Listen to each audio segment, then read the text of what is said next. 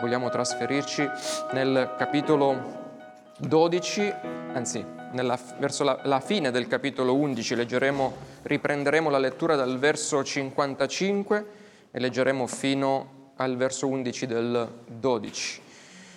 Come vedete tutto questo sacrificio cruento ci è risparmiato adesso al di qua della croce proprio perché Cristo ha sofferto la realtà di quel sacrificio che noi non dobbiamo più offrire né soffrire. E leggiamo invece qual è il sacrificio che Dio gradisce oggi, ancora nel Nuovo Testamento capitolo 11, verso 55. La Pasqua dei Giudei era vicina e molti di quella regione salirono a Gerusalemme prima della Pasqua per purificarsi.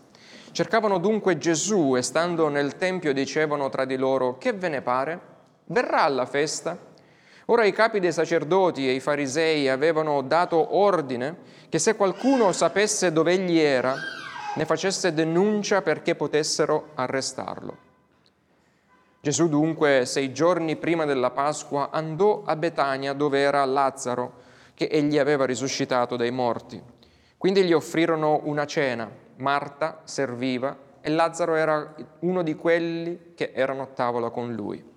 Allora Maria, presa una libbra d'olio profumato di nardo puro, di gran valore, unse i piedi di Gesù e gliel'asciugò con i suoi capelli. E la casa fu piena del profumo dell'olio.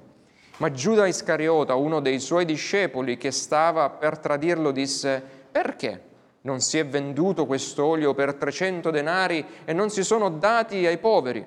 Diceva così non perché si curasse dei poveri, ma perché era ladro e tenendo la borsa ne portava via quello che vi si metteva dentro.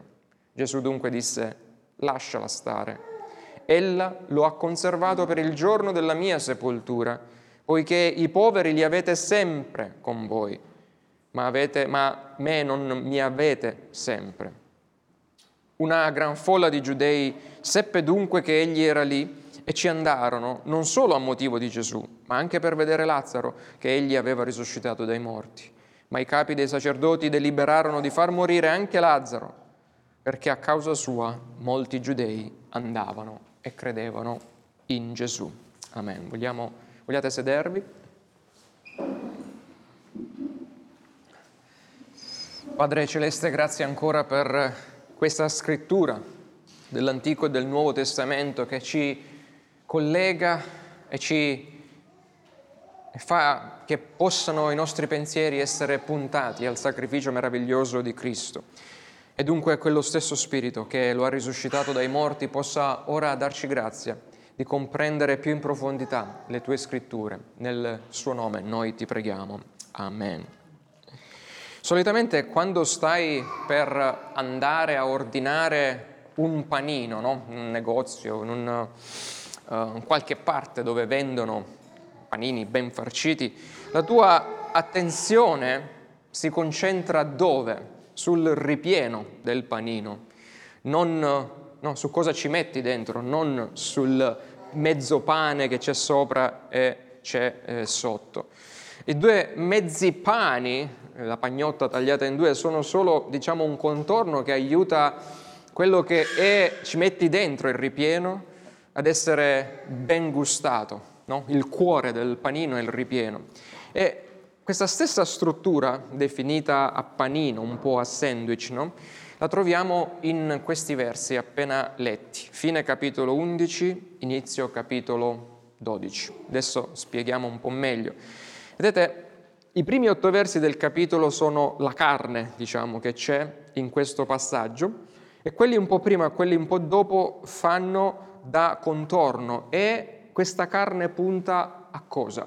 All'amorevole devozione che vediamo verso Cristo circondato poi da qualcos'altro, circondato non da un'amorevole devozione, ma di un odievole complotto, tradimento e morte contro Gesù e contro i suoi.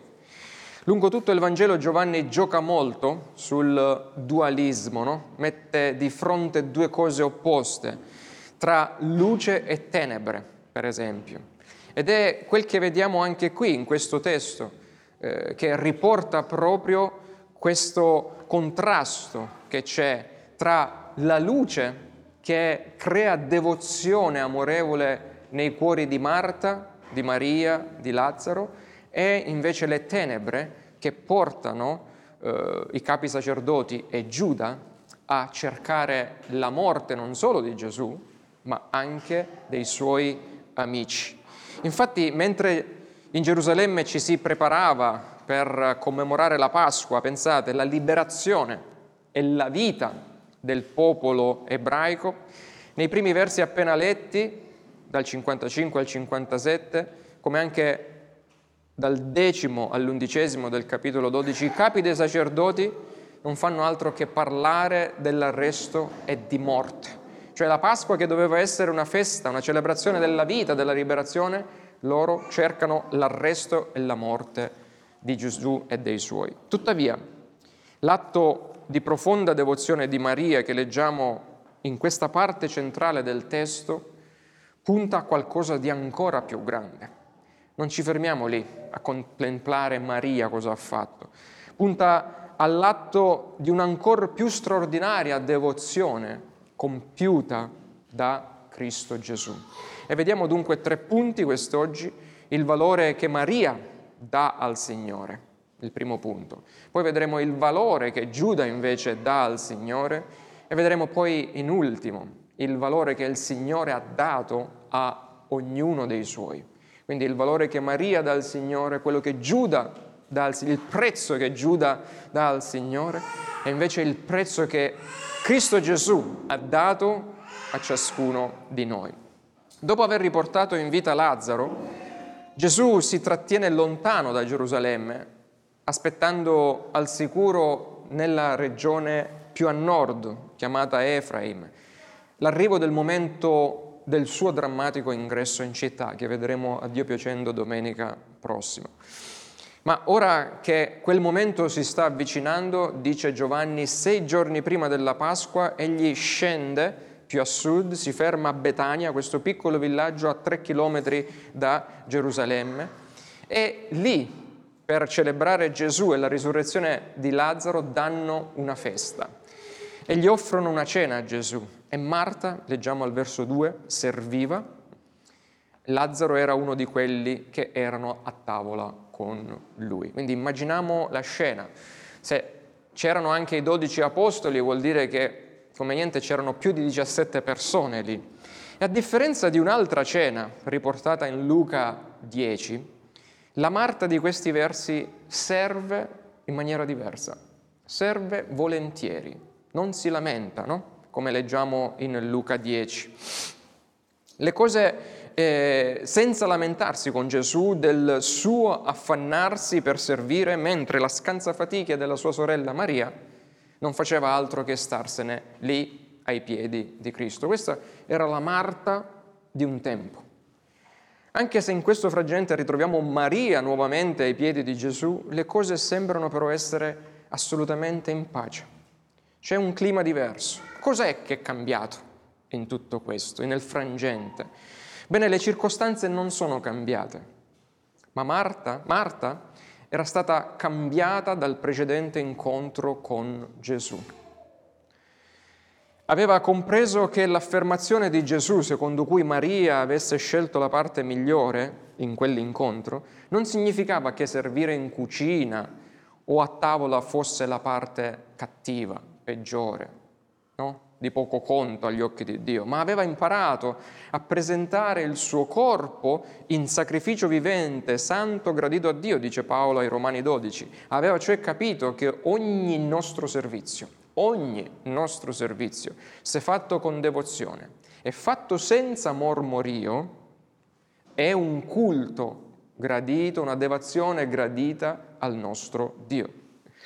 Marta aveva capito che una vera adorazione implica cosa? Cioè qualcuno che adora Dio serve Dio e lo serve senza lamentarsi.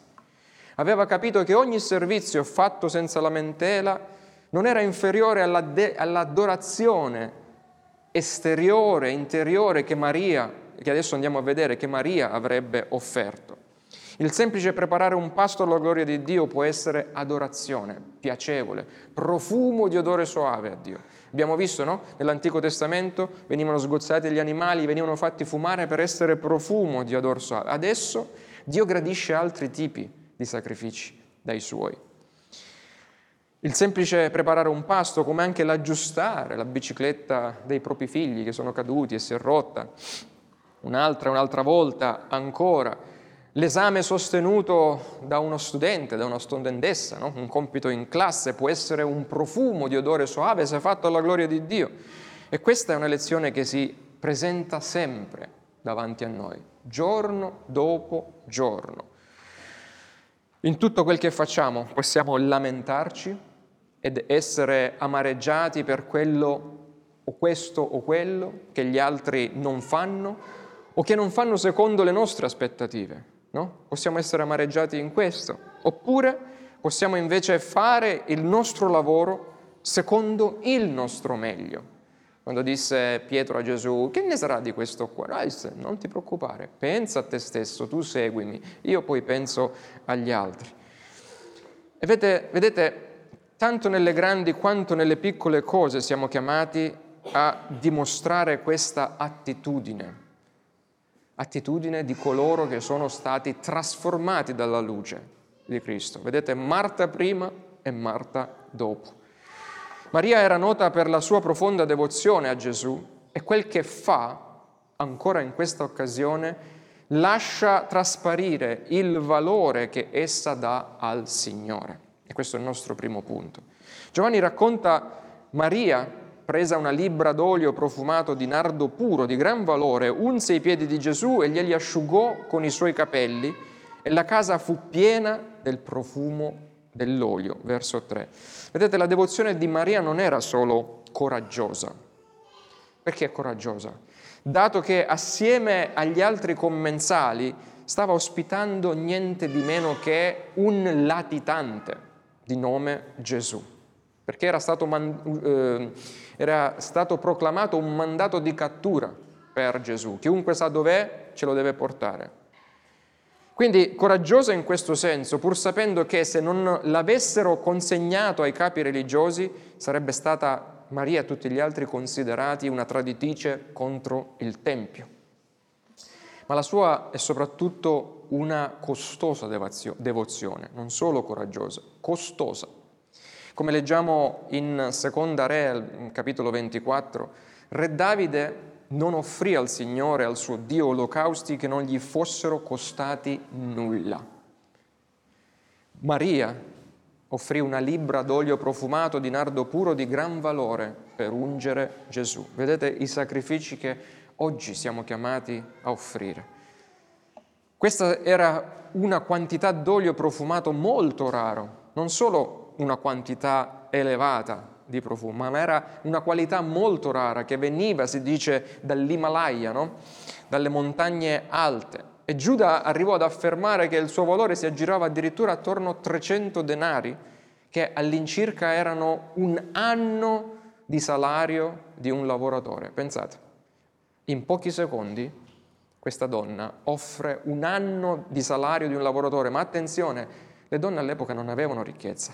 Quindi se un maschio poteva guadagnare un anno e poi spenderlo per i suoi fatti, una donna non poteva fare questo. Vedete quanto più suo, la sua devozione era costosa. Alcuni commentatori sostengono che quest'olio avrebbe potuto addirittura essere l'eredità sua, datagli dalla famiglia, un tesoro unico che magari lei si era acquistato in ogni caso la sua devozione era tale che Maria fu felice di offrire il meglio che aveva per mostrare il suo amore al suo maestro. Non pensando a se stessa, trovò la sua grande gioia nel dare il meglio per benedire Cristo.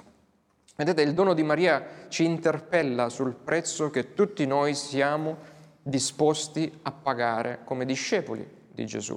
Abbiamo letto in apertura, chi vuole seguirmi, chi vuole essere mio discepolo, deve pagare un prezzo. Quindi qual è questo prezzo? Qual è il bene più prezioso che noi teniamo stretto stretto a noi? Il nostro portafoglio, il nostro stile di vita, il tenore di vita che ci sforziamo di garantire no? alla nostra famiglia, può essere un bene, seppur buono, però magari ce lo teniamo stretto stretto, il lavoro al quale mai rinunceresti per dedicarti magari ad un servizio cristiano. Gesù disse, se uno viene a me e non odia, cioè non ama di più cioè non odia suo padre e sua madre, moglie, figli, fratelli e sorelle, perfino la propria vita, cioè non ama di più me che tutto questo, disse non può essere mio discepolo. Vedete? Se è così, abbiamo bisogno di esaminare il nostro cuore e ricalcolare il valore che noi diamo al nostro Signore Gesù Cristo. Quindi la domanda è qual è il valore che noi diamo a Gesù, come siamo disposti, cosa siamo disposti a perdere, tra virgolette, noi per Gesù, visto che lui dice perdete la vostra vita adesso, ma tanto la riguadagnate. Guardando al testo vediamo quella, che quella di Maria, oltre ad essere coraggiosa e costosa devozione, fu anche umile devozione. A quel tempo l'impiego del profumo era riservato per situazioni speciali, particolari, non era una cosa che come noi adesso usciamo, ci spruzziamo un po' di profumo.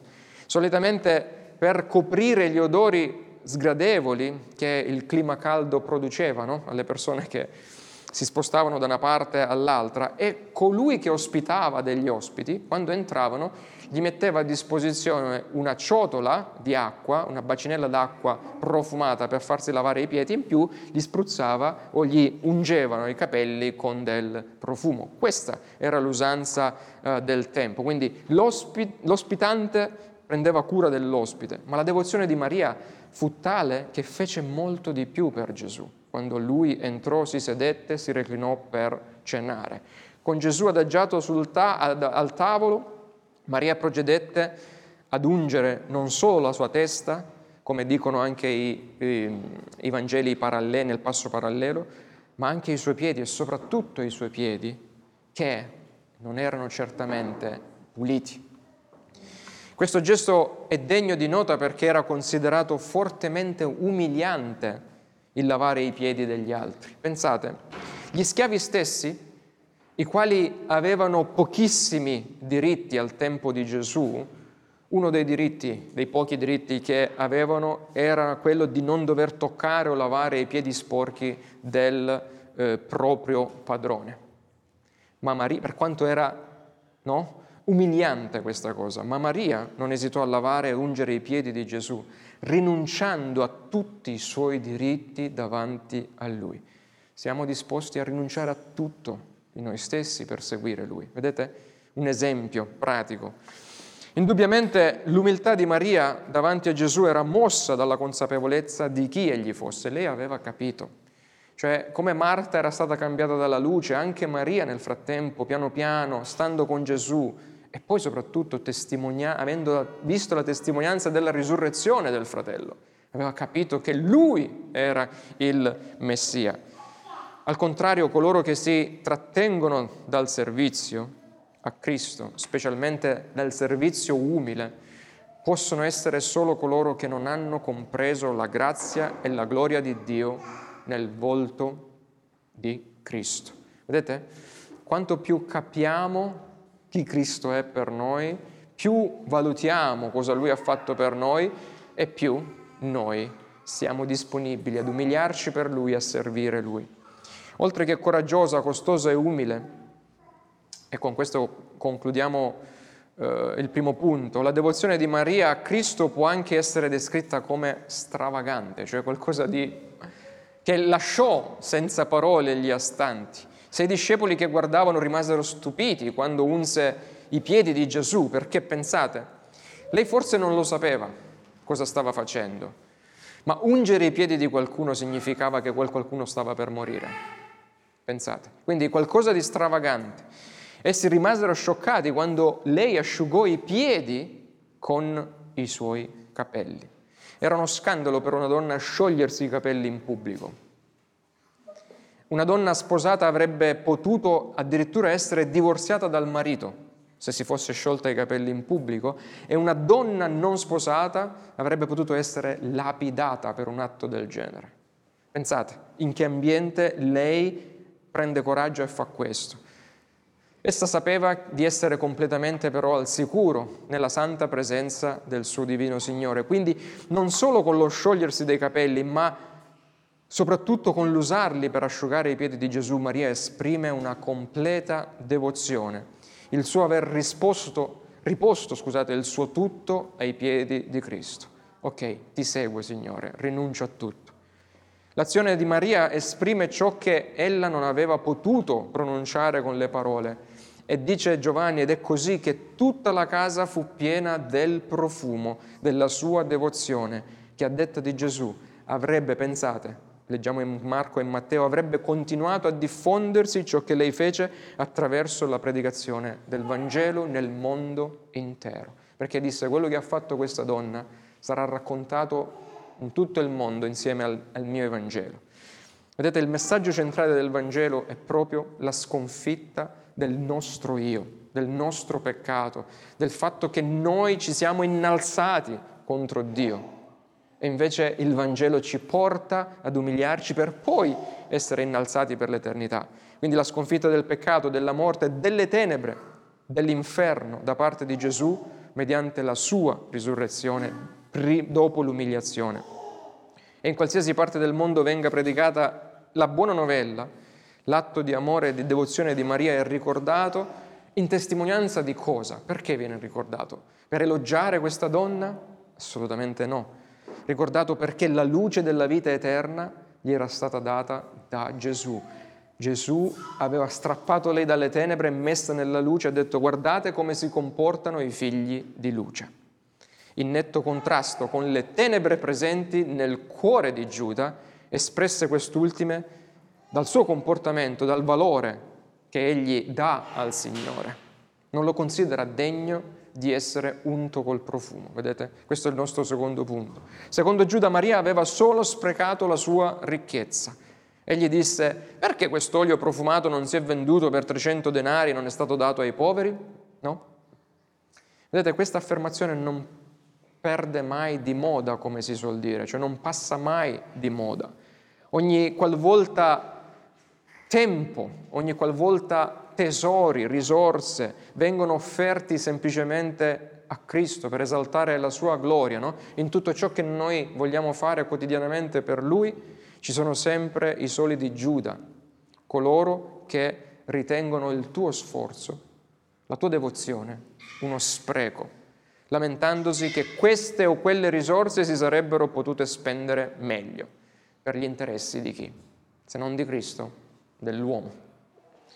Gesù, eh, Giovanni scusate, scrive, Giuda disse questo non perché gli importasse dei poveri, ma perché era un ladro, vedete? E avendo la custodia del denaro si serviva di quello che veniva messo dentro. La devozione di Maria offendeva, la luce di Maria offendeva le tenebre di Giuda, perché l'obiettivo di Giuda era sfruttare Dio per il proprio disonesto guadagno. E luce e tenebre si scontrano. Maria aveva rotto la sua bottiglia per dare tutto ciò che aveva a Gesù, mentre Giuda voleva forzare la borsa del denaro per prendere da Gesù. Vedete la differenza che c'è sempre in questo mondo tra luce e tenebre. Dovremmo esaminarci per vedere se ci sono dei segni del pensiero di Giuda nei nostri cuori. Perché noi non siamo immuni, nonostante siamo nella luce, dice camminate come figli di luce, non camminate, come dice Giovanni nella sua prima epistola, per un po' di tempo nelle tenebre, perché questa è la nostra purtroppo natura corrotta che rimane. Se stiamo, esami, dobbiamo esaminarci se stiamo continuando a seguire il Signore senza aver soppesato il costo senza aver rinunciato veramente a noi stessi e preso la nostra croce. Perché chi vorrà salvare la sua vita la perderà, ma chi avrà perduto la sua vita per causa di Cristo la ritroverà. Vedete, l'avidità di Giuda lo ha portato a tradire Gesù, costandogli la sua stessa anima. Quindi non trascuriamo questi bisbigli di Giuda che ogni tanto abbiamo. No, non fare questo, tanto non vale la pena. Perché? non vale la pena, fallo per il Signore e non pensare agli altri.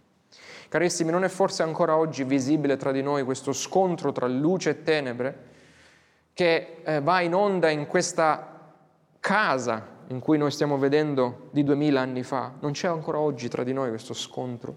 Non succede ancora oggi che un, un atto fatto per il nostro Signore come atto di devozione ci viene detto non ha senso. Cioè il mondo lo considera come qualcosa senza senso.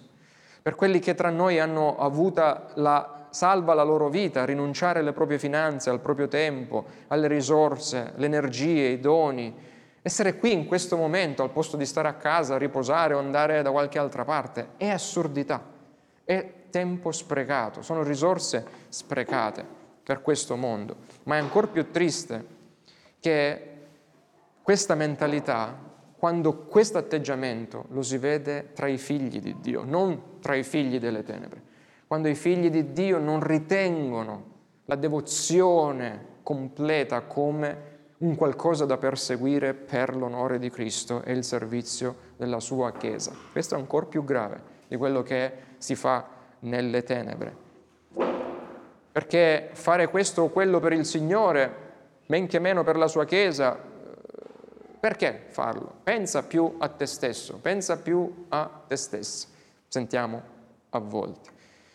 E a stento ce ne accorgiamo che questo è il parlare di Giuda che serpeggia anche nella Chiesa di Cristo.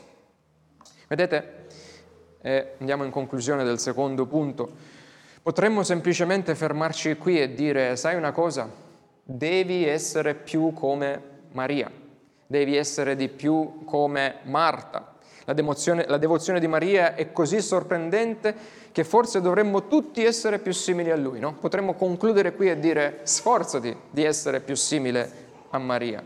Ma non è questa la parte centrale del testo, quella carne a cui abbiamo detto all'inizio. Lungi da noi nel vedere in questi versi un esempio da seguire o a, pensare che possiamo imitare, no? Una donna per guadagnare qualcosa agli occhi del mondo o addirittura del Signore. L'atto di devozione di Maria non è per essere imitato da noi, ma l'atto di Maria ci indirizza alla fonte da cui ogni nostra devozione deve zampillare e deve essere rivolta. Cioè Maria è una freccia che punta alla devozione per eccellenza, punta quella di Maria al valore che il Signore ha dato a noi salvati, alla sua devozione per noi. Ecco cosa ci deve far vedere. Vediamo come per esempio il resoconto di Giovanni finisce, non finisce semplicemente con quello che ha fatto Maria o che ha fatto Giuda, ma al verso 7 e al verso 8 risponde, ci dice come Gesù risponde a Giuda. Dice lasciala stare, lasciala fare Maria. E in questo cosa vediamo? Vediamo che tutti non avevano capito quello che stava facendo questa donna, ma Gesù capisce. Quando anche tu fai qualcosa per Gesù che gli altri, in devozione, che gli altri non capiscono, non ti preoccupare. Il Signore vede il Signore sa quello che stai offrendo anche nella tua sofferenza, quello che stai offrendo nonostante le tue mancanze, nonostante i tuoi bisogni. Il Signore lo sa e lo accetta e viene in tua difesa e dice lascia stare, fai, non pensare agli altri. Ma quello che mi incuriosisce stamattina è che quello che Gesù afferma subito dopo, avendo detto queste parole, spiega che Maria ha conservato il suo tesoro. Vedete, senza sapere Maria, nel suo devozionale a Cristo, rientra nel piano di Dio per ciò che Dio sta per fare con Cristo, cioè la rende partecipe del sacrificio di Cristo. Senza saperlo, Maria ha conservato il suo tesoro per il giorno della sepoltura di Cristo. Infatti Gesù dice, i poveri li avrete sempre con voi, ma io me ne sto per andare, lasciatela fare. Questo è uno shock per tutti quelli che sono lì, specialmente per i discepoli che non hanno idea di cosa Gesù stia parlando e nemmeno di Maria, che probabilmente non aveva ancora compreso tutto. Gesù sta interpretando, sta prendendo la devozione di questa donna e la sta interpretando nel modo più pieno. Egli sta predicendo qualcosa che nessuno aveva previsto. Vedete, a sua insaputa Maria non solo ha preparato il corpo di Gesù per la sua imminente morte e sepoltura, ma fa qualcos'altro di profetico, perché il suo lavaggio di piedi è un puntatore a ciò che Cristo stava per fare di lì a poco nell'alto solaio. Vedete, lei si umilia perché sta seguendo il Signore come sua discepola, sta facendo quello che il Signore ha fatto, si è umiliato per venire ad abitare tra noi e in più il Signore si umilia svestendosi e lavando i piedi di tutti i suoi discepoli ed asciugandoli con suo, la sua veste. Bene, quando leggeremo poi il prossimo capitolo vedremo meglio tutto questo che punta alla devozione straordinaria di Cristo per noi, a ciò che Lui, il prezzo che Lui ha dato a ognuno di noi. Pensate, Dio denudatosi per coprire e lavare il nostro peccato. Questo è il prezzo che Lui ha dato a noi. La realtà che viene fuori da questo testo è che l'atto di devozione coraggiosa, costosa, umiliante e stravagante offerta da Maria impallidisce se la confrontiamo alla sacrificale devozione di Cristo che poi comprirà da lì a breve. La straordinaria devozione di Maria indica l'insuperabile quanto sontuoso atto di sacrificio e devozione del Figlio di Dio, che sta per dare tutto se stesso, dà la sua inestimabile vita per le sue pecore.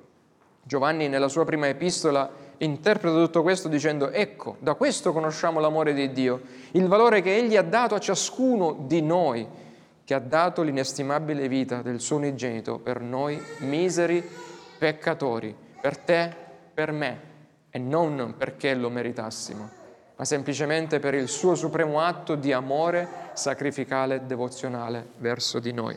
E dunque mettiamo questo davanti, quando noi diamo devozionalmente al nostro Dio, anche gli altri guardano e pensano e dicono wow, e magari arriveranno a capire che la nostra devozione è perché Cristo ha dato in devozione prima. Noi amiamo Lui perché Lui ci ha amato per primo. La cosa sorprendente di questo resoconto registrato in apertura del capitolo dodicesimo è che questo passaggio funge come transizione nel Vangelo di Giovanni. Fino a questo punto Giovanni si è concentrato su sette miracoli, no? che Gesù, i sette segni che ha fatto nei primi undici capitoli, quelli che ha chiamato segni e prodigi, prodigi che ci sono serviti per capire che lui è veramente il Messia, il figlio di Dio, che viene con potenza, ma dal capitolo 12 fino al 21, metà del Vangelo, dopo questo episodio non c'è nessun altro miracolo se non uno solo, attorno al quale Giovanni si concentra fino alla fine del libro ed è semplicemente quale miracolo? L'atto devozionale più sublime offerto dal Figlio di Dio a Dio Padre per amore nostro, cioè il suo offrire tutto se stesso sulla rozza croce per poi risorgere per te e per me. Questo è il grande miracolo devozionale che Cristo ha fatto per noi. No, Gesù, perché fai tutto questo? Per un manipolo di discepoli che non appena sarai portato nel, al flagello ti abbandoneranno, ti rinnegheranno? Non vale la pena, Gesù. Queste erano le parole che probabilmente sentiva nel suo Getsemani quando il nemico gli sussurrava non fare tutto quello che stai per fare, abbandona tutto. Pensate, se lui non avesse fatto quest'atto di devozione al Padre, cosa sarebbe stato di tutti noi? Questa straordinaria devozione del Signore è ciò che Paolo esprime nella sua, prim- nella sua, epistola ai Romani al capitolo quinto. Infatti, mentre noi eravamo ancora senza forza, Cristo a suo tempo è morto per gli empi difficilmente uno morirebbe per un giusto, ma forse una persona buona, per una persona buona qualcuno avrebbe il coraggio di morire. Dio invece mostra il proprio amore per noi in questo, che mentre eravamo ancora peccatori, Cristo devozionalmente si è dato per noi. Carissimi, mi chiedo questa mattina in conclusione se la risurrezione de, di suo fratello Lazzaro abbia suscitato tanta devozione in Maria. Pensate, se l'incontro di Cristo e la, risusc- la risurrezione di Lazzaro, di suo fratello, aveva suscitato tanta devozione in Maria. Quanta devozione dovrebbe suscitare in noi il fatto che Cristo è morto per dare la vita eterna a noi empi. Pensate. Quanto spesso ci interroghiamo su, sulla grata devozione che dovremmo avere nei confronti del Cristo risorto che è morto per noi ed è risorto, ha sofferto per noi.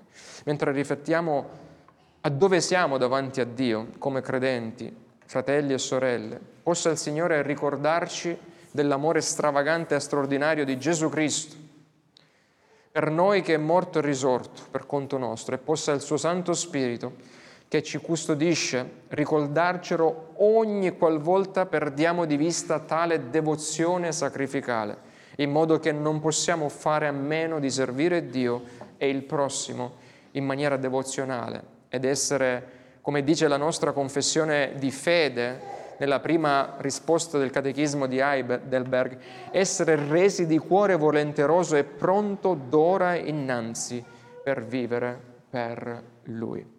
Carissimi, possa la vostra vita essere quel profumo di odore soave, quel profumo di Cristo che va spandendosi attraverso di voi, non solo in questa stanza, ma ovunque Egli dirige i vostri passi. Vogliamo pregare. Padre, grazie ancora per il privilegio che abbiamo di poter portare il profumo di Cristo, l'aroma di Cristo alle genti. Grazie per questo alto incarico che tu ci hai affidato, in virtù del fatto che siamo stati chiamati ad essere tuoi discepoli. Dacci grazia di vedere la devozione di queste donne, di Lazzaro, come un puntatore che ci dirigono alla devozione che Cristo ha offerto al Padre per salvare tutti noi. Aiutaci a vedere Lui, ciò che Lui ha compiuto affinché possiamo vivere questa vita terrena, spenderla nella riconoscenza, nella gratitudine per ciò che Cristo ha fatto per noi, offrendo la sua preziosissima devozione al Padre Celeste, dando un prezzo inestimabile, il prezzo della sua vita alle nostre miserevoli. In Cristo noi ti preghiamo. Amen.